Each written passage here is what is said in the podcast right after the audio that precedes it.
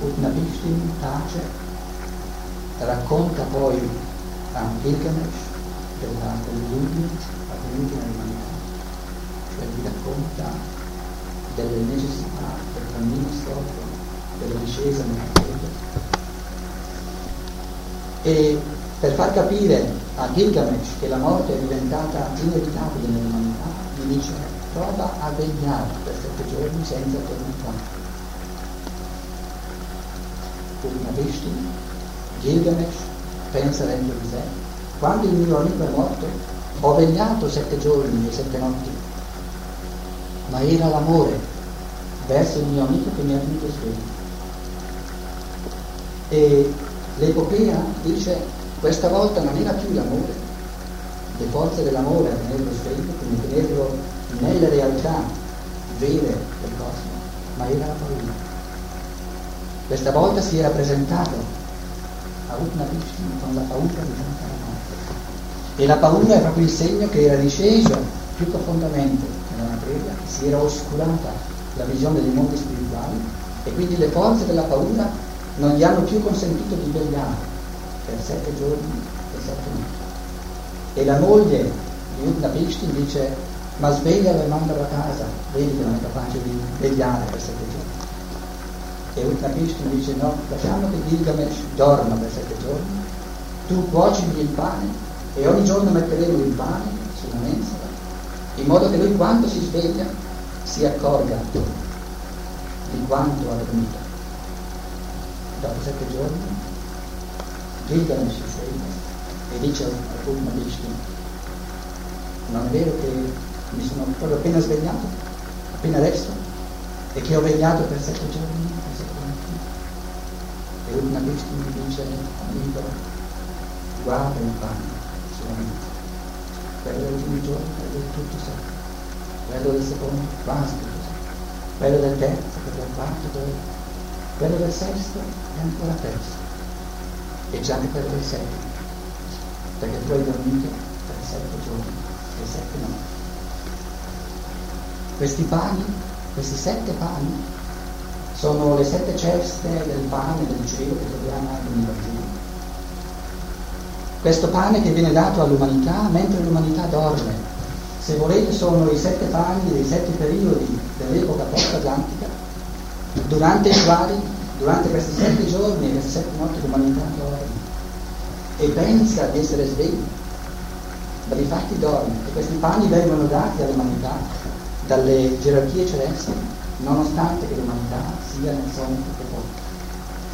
A questo punto Gilgamesh si rende conto di non essere più in grado di vivere così direttamente nei mondi spirituali, da percepire la morte come non esistente, come una grande illusione, perché la morte è questo, la grande illusione dell'essere umano ma una illusione, cari amici, se c'è nella coscienza umana, è un fatto illusione. E quindi è una vera illusione, in quanto illusione vive veramente nelle coscienze umane. E il superamento della paura di fronte alla morte sta nel penetrare il carattere di illusione della morte. E quando un essere umano penetra il carattere di illusione della morte, la morte non c'è più, perché non c'è mai stata. C'è stata soltanto nelle coscienze umane come spauracchio di illusione. Gilgamesh si rende conto di non essere più l'uomo dei primordi che viveva nel mondo spirituale testo, ma di essere capace di vivere soltanto nel mondo fisico, quindi morto, addormentato nel mondo spirituale. E chiede piangendo a Utnapishtim, ma allora non c'è più nessuna salvezza per me. E Utnapishtim gli dà un secondo segreto come sostituto del primo. E così come nella prima iniziazione dei sette pani, dei sette giorni e delle sette notti, c'era il segreto della vita e della morte, dove Gilgamesh ha imparato che ormai la morte è necessaria per gli esseri umani, così nella seconda prova c'è il segreto del sonno e del risveglio. E Utnapishtim dice, scendi nel profondo del mare e troverai un ramoscello che ti pungerà le mani, ma se tu avrai il coraggio di togliere questo ramoscello non ti darà la vita, cioè non ti farà passare dalla morte alla vita, però ti renderà giovane. È già qualcosa. Perlomeno se non si riesce a, a essere immortali, almeno ringiovanire. Gilgamesh si immerge profondo dell'oceano, così come quando noi addormentandoci ci immergiamo nel mondo della vita dove le forze vitali del nostro corpo vitale vengono ripresentate. Trova questo ramoscello, questo ramoscello che punge, così come la corona di spine. Questo ramoscello viene chiamato in italiano la spina Cristi, associazione bellissima del linguaggio. Lo riporta alla superficie e con questo ramoscello è in grado di diventare gioco e vedete che nelle forze di questo ramoscello sono, eh, sono nascoste misteriosamente le forze del sonno, che ridanno forze di gioventù, che rigenerano. Ogni giorno che noi passiamo è come un degenerare le forze vitali, diventare un punto.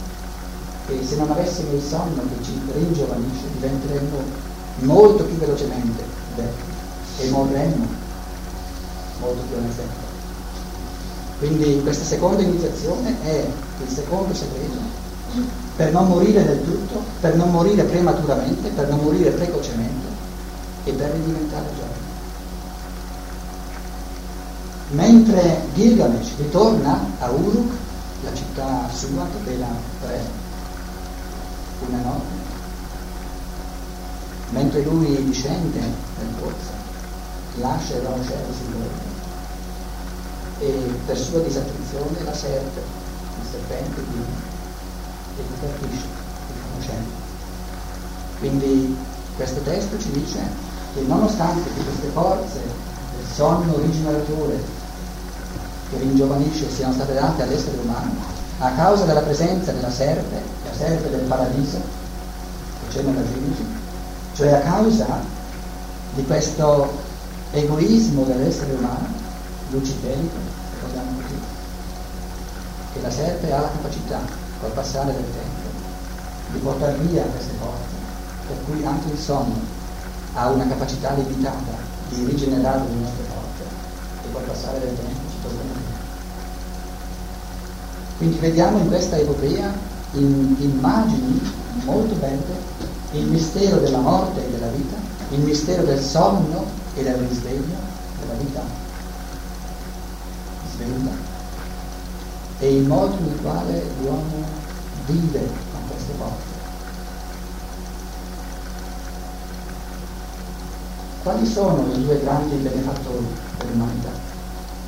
I due grandi benefattori dell'umanità sono il sonno e la morte. Perché sono due, le due grandi possibilità che noi abbiamo di rituffarci di rientrare nei mondi spirituali ai quali apparteniamo. Il sonno, come dicevo poco fa, ci ridà forze di vita e la morte ci fa ripercorrere i regni spirituali nei quali siamo a casa nostra, per aprire la nostra coscienza a ciò che noi siamo, perché di ciò che noi siamo non abbiamo coscienza e non abbiamo conoscenza qui in questa vita e per pianificare l'esistenza successiva con una saggezza cosmica nella quale ci troviamo dopo la morte. Se noi non avessimo il sonno e se non avessimo la morte, vivremmo permanentemente da addormentati e da veri morti, perché la morte è un grande passaggio alla vita e il sonno è un grande risveglio da un punto di vista vero del cammino dell'essere umano.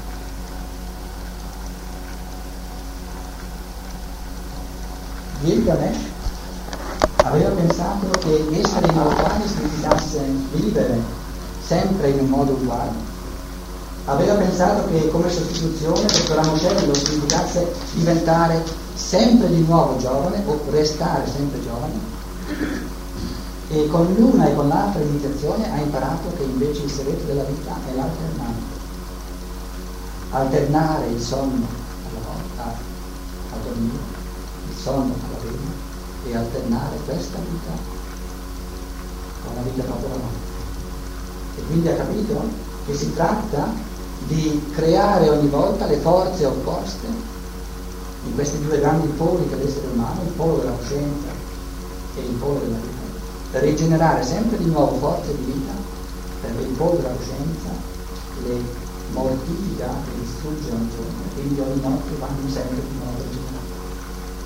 Cioè ciò che Gilgamesh ha imparato è il mistero del tempo, perché il mistero dell'alternanza è il mistero del tempo, mentre gli esseri spirituali superiori vivono molto più profondamente dell'uomo oltre il tempo, oltre l'alternanza.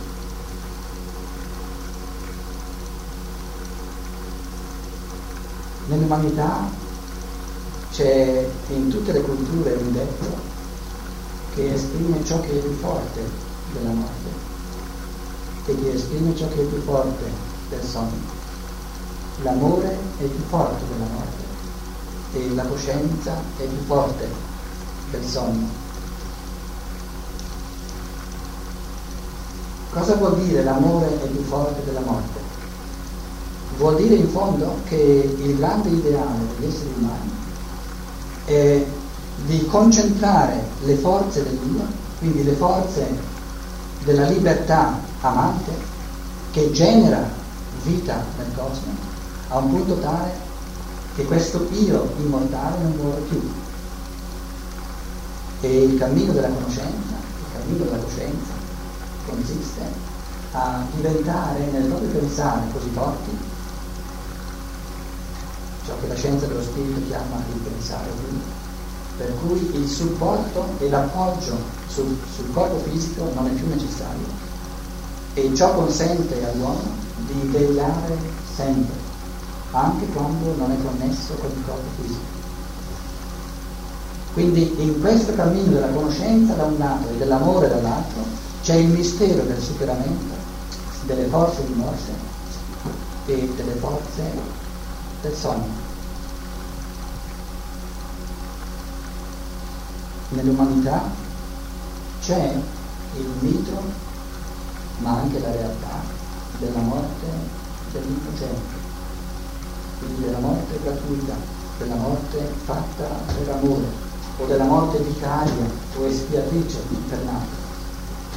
E questa, questa grande realtà della morte dell'innocente, sapete che si, si raccoglie attorno al mistero del Cristo, perché il Cristo è il grande essere nel cammino della terra, che senza aver meritato la morte è morto per tutti gli esseri umani. E l'umanità ha sempre detto questa morte, che è la, in modo assoluto la più gratuita che ci sia stata, è la sorgente di tutta la vita del cammino degli esseri umani. Perché questa, in questa morte non c'era niente di ciò che ha portato gli esseri umani a morire, non c'era niente di egoismo. E così come la morte di Cristo, che è la morte più innocente che ci sia stata, è la sorgente di tutta la vita degli esseri umani, così all'altro polo c'è la nascita non innocente ma virginale. E questa è la nascita di Gesù, cioè del portatore umano del Cristo. E in questo Gesù, in questo Gesù di Nazareth, si raccolgono tutte le forze di nascita degli esseri umani.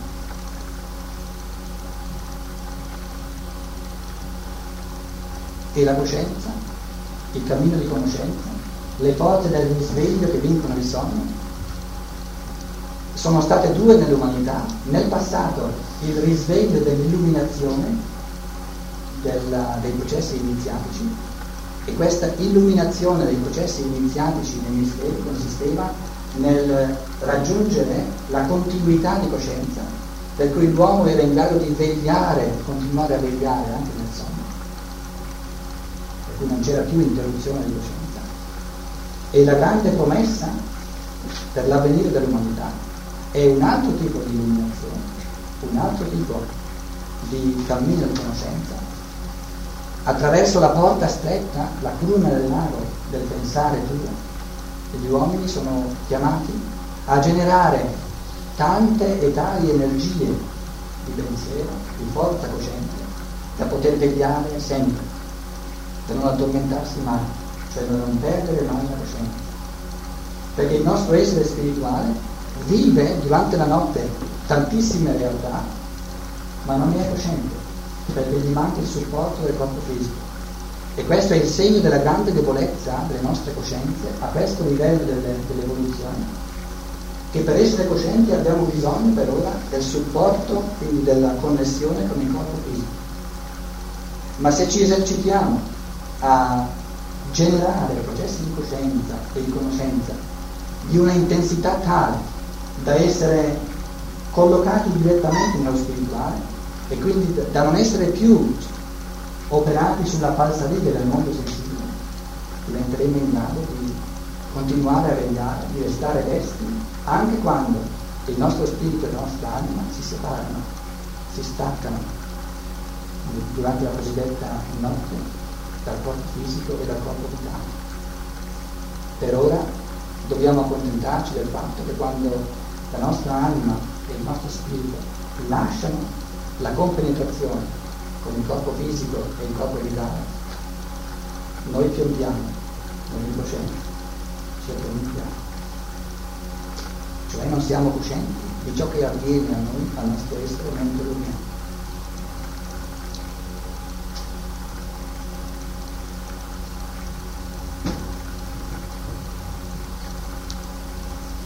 Rudolf Steiner ci ha lasciato un'opera considerata eh, la pietra angolare del suo cammino spirituale, la filosofia della libertà e questa opera si divide in due parti che potrebbero dare adito a una bella riflessione, una bella meditazione sulla realtà del risveglio dal sonno e della rinascita dalla morte.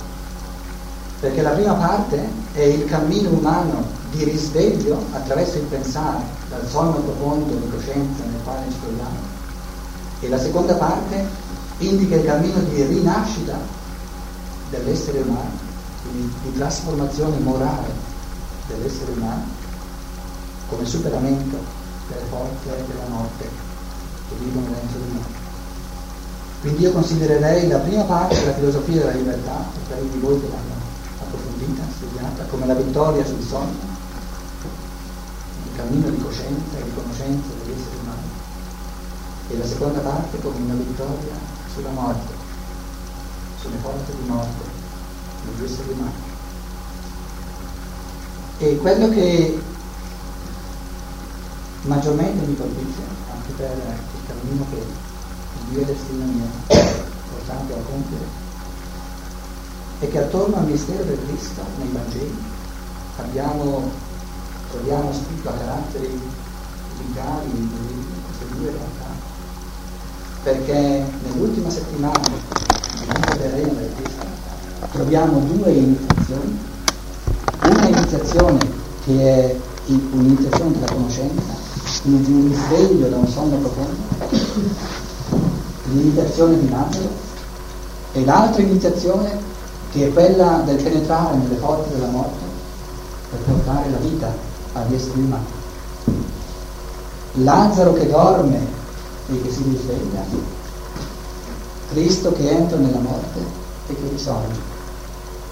Io vedrei in queste due profondissime realtà, in questi due misteri, forse il gesto più profondo dato a noi da meditarci sempre di nuovo. Per questi misteri non riusciamo mai a sondarli fino in fondo, per farci comprendere la realtà ultima del sonno e del risvegliarci da un lato, e per farci comprendere la realtà ultima della morte e della vita dall'altro.